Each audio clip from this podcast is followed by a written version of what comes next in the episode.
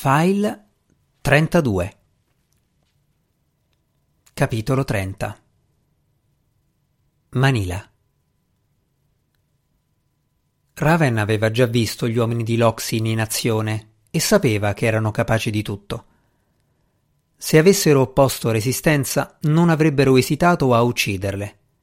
Quindi non le era rimasto altro che obbedire e Beth aveva seguito il suo esempio ma non smetteva di cercare un'occasione per scappare o quantomeno chiedere aiuto. L'altra sembrava spaventata, ma non era più nel panico come all'inizio. Raven sapeva che avrebbe potuto contare su di lei quando fosse venuto il momento di agire. La valigetta con la bomba era stata disinnescata appena le due donne erano salite sul SUV, ormai sotto il controllo di Loxin. Ora si trovavano sedute in un ufficio. Non erano state ammanettate. A quanto pareva non costituivano una minaccia per i sei uomini intorno a loro, incluso Loxin, che sembrava studiarle. Dai ribelli emanava un odore aspro di aglio putrido. Raven non intendeva dare loro soddisfazione e sbadigliava, stiracchiandosi, come se tutta quella situazione l'annoiasse. Dalla parete vetrata al secondo piano vedeva l'interno di un magazzino enorme, pieno di veicoli dei pompieri. Non ne aveva mai visti così tanti tutti insieme.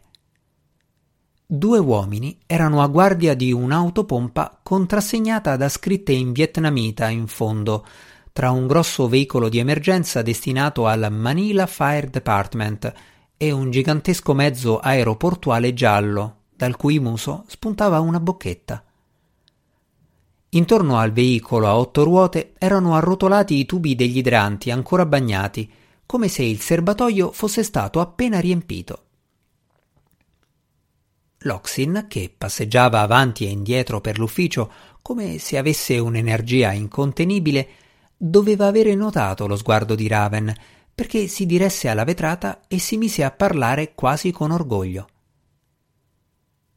Lo hanno collaudato questo pomeriggio sul terreno di prova qui fuori. L'ho visto. Davvero impressionante. Il getto d'acqua è così forte che può raggiungere un aereo in fiamme alla distanza di cento metri. Il suo inglese era quello di un uomo che aveva studiato, in contrasto con il suo aspetto brutale. Mi risparmi la conferenza. Che cosa vuole? Raven ottenne la reazione che si aspettava. Loxin non era abituato a essere schernito da una donna.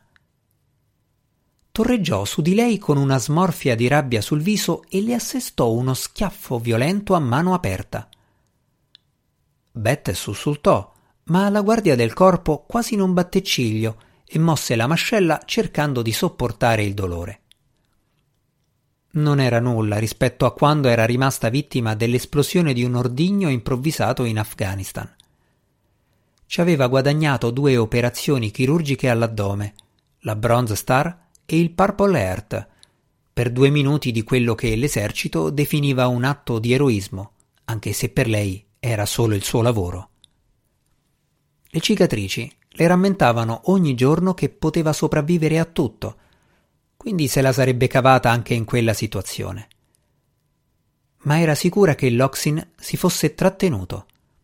Se avesse voluto, avrebbe potuto romperle la mascella. Quando avremo finito con voi, farete tutto quello che vogliamo, sentenziò lasciandole macerare nell'angoscia. In ogni caso, Raven pensava che si sarebbero limitati a torturarle. Sapeva che l'abuso di steroidi negli uomini minava certe prestazioni. Loxin fece un passo indietro per colpirla di nuovo, ma Beth gridò Aspetti, le dico io quello che vuole sapere. Lui abbassò la mano. E sarebbe? Sono stata io a mettere la trasmittente nell'aquila di bronzo. Lei non c'entra nulla. Voleva trovare gli altri dipinti, è così? Loxin si sedette sul bordo della scrivania, di nuovo calmo. Pensavo di riuscire a rintracciarli seguendovi. Li avete voi? Lui sorrise. Le piacerebbe, vero? Potrei lasciarla in vita in quel caso. I suoi servizi come storica dell'arte tornerebbero utili. Ma non so ancora chi sia l'uomo con il camion militare. Un amico. Che si chiama? Beth guardò Raven, che le fece un cenno di assenso. Non valeva la pena di farsi torturare solo per tacere quel nome. Juan Cabrillo. È americano? Come lei? Beth annui. Governo? Fu Raven a rispondere. Non più. Era nella CIA, ma ora è un contractor privato. Loxin smise di sorridere. E lui cosa vuole da me? Ci stava aiutando a cercarla. Giusto in tempo per rapire i miei scienziati? Non è colpa nostra se la sua sicurezza fa acqua, replicò Raven. Lui si irritò, diventando ancora più minaccioso. Dov'è Ocampo adesso? In una casa sicura da qualche parte, a cantare come un uccellino. Ora chiunque voglia catturarla o ucciderla sa quello che sapevano Ocampo e i suoi. Dovrebbe pensare a trovarsi un nuovo lavoro. Loxin strinse i denti, continuando a fissarla. Raven capì di aver toccato un nervo scoperto. Tutto quello che avete detto è falso. Sta arrivando un elicottero che vi porterà in un luogo in cui nessuno vi troverà mai. Ma non vi potrò raggiungere per qualche giorno e non sono molto paziente. Ha visto quel mezzo pesante là sotto. Credo che qualche minuto sotto il getto di 3000 litri al minuto potrebbe farvi cambiare la storia. Raven fece un sorriso sprezzante. Non mi darebbe fastidio una doccia. Mi sento piuttosto sporca a starle intorno. Anzi, ce ne vorrebbero due per togliermi la vostra puzza di dosso. Lui scosse il capo, lentamente. Non tu. Si voltò verso Beth, poi tornò a rivolgersi a Raven.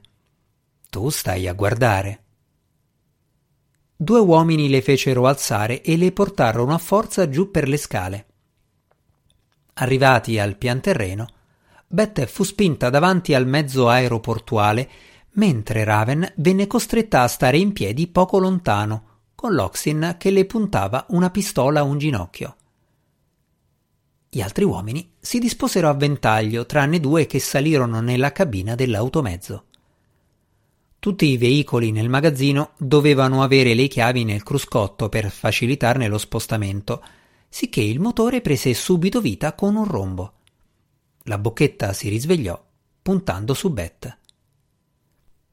Se ti muovi, minacciò Loxin, urlando per farsi sentire da Raven sopra il frastuono assordante del Disen, non camminerai mai più allo stesso modo. Ora ti faccio vedere cosa può fare questo oggetto d'acqua. Poi mi direte la verità su quello che sapete di noi.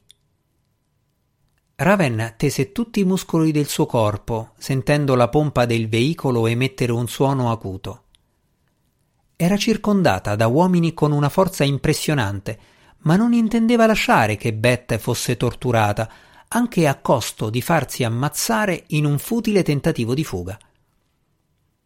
Si preparò al segnale di Loxin, che non arrivò una singola detonazione echeggiò da qualche parte fra le travi del magazzino, aprendo un foro al centro del parabrezza del veicolo. Dal posizionamento del proiettile doveva essere l'opera di un eccellente tiratore scelto. L'uomo ai comandi crollò sul sedile. Raven colse l'attimo.